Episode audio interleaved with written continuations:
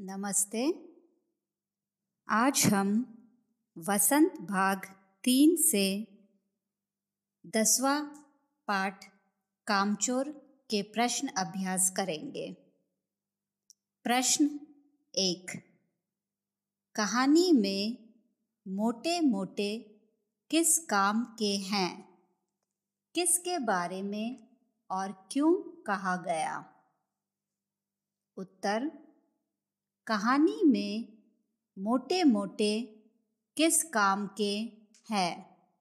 बच्चों के बारे में कहा गया है, क्योंकि वे घर के कामकाज में ज़रा भी मदद नहीं करते थे, तथा दिन भर उधम मचाते रहते थे।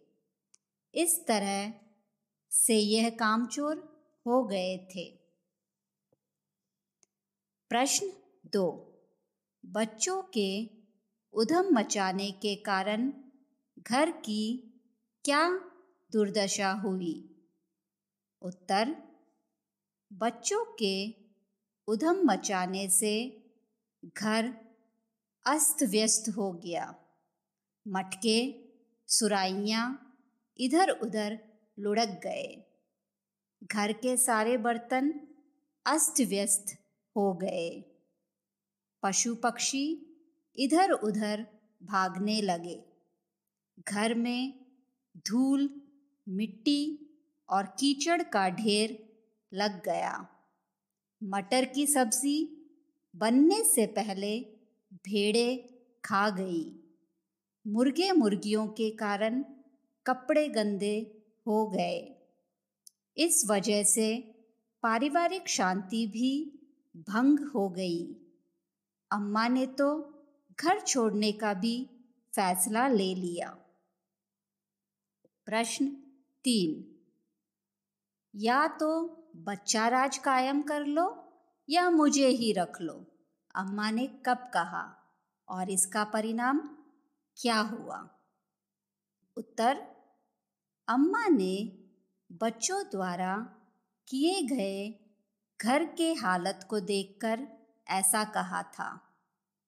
जब पिताजी ने बच्चों को घर के कामकाज में हाथ बटाने को कहा, तब उन्होंने अपने विपरीत सारे घर को तहस नहस कर दिया, जिससे अम्मा जी बहुत परेशान हो गई थी।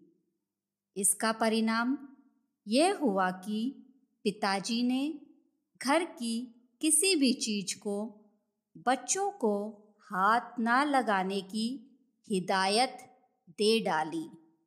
अगर किसी ने घर का काम किया तो उसे रात का खाना नहीं दिया जाएगा। अब प्रश्न चार। कामचोर कहानी क्या संदेश देती है?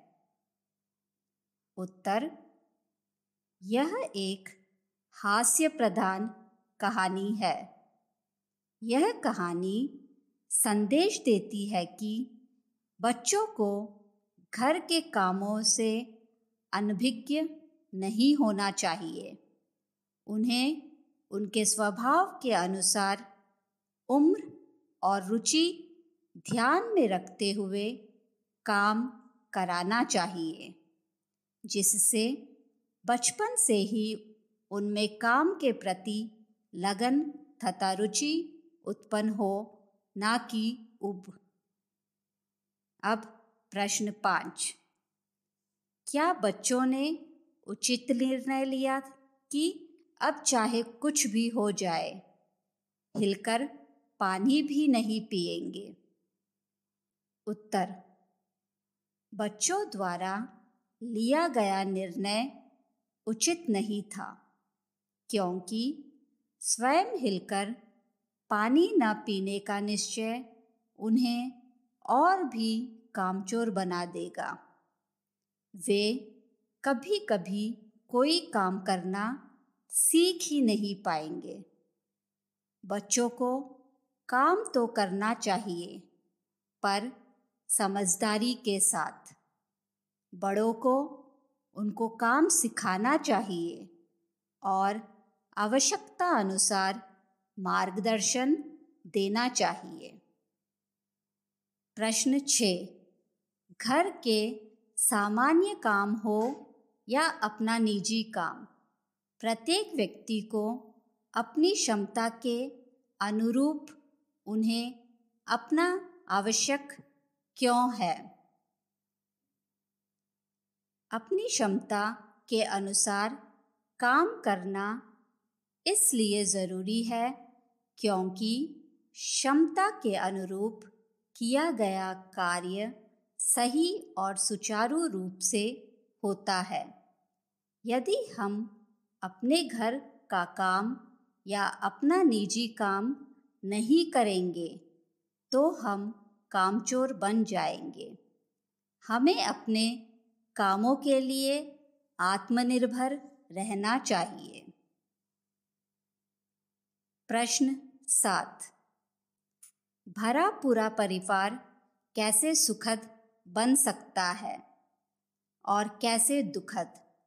कामचोर कहानी के आधार पर निर्णय कीजिए। भरा पूरा परिवार तब सुखद बन सकता है जब सब मिलजुल कर कार्य करे।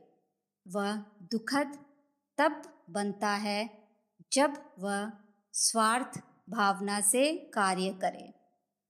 कामों में क्षमता अनुसार विभाजित करने से कहानी जैसे दुखद स्थिति से बचा जा सकता है।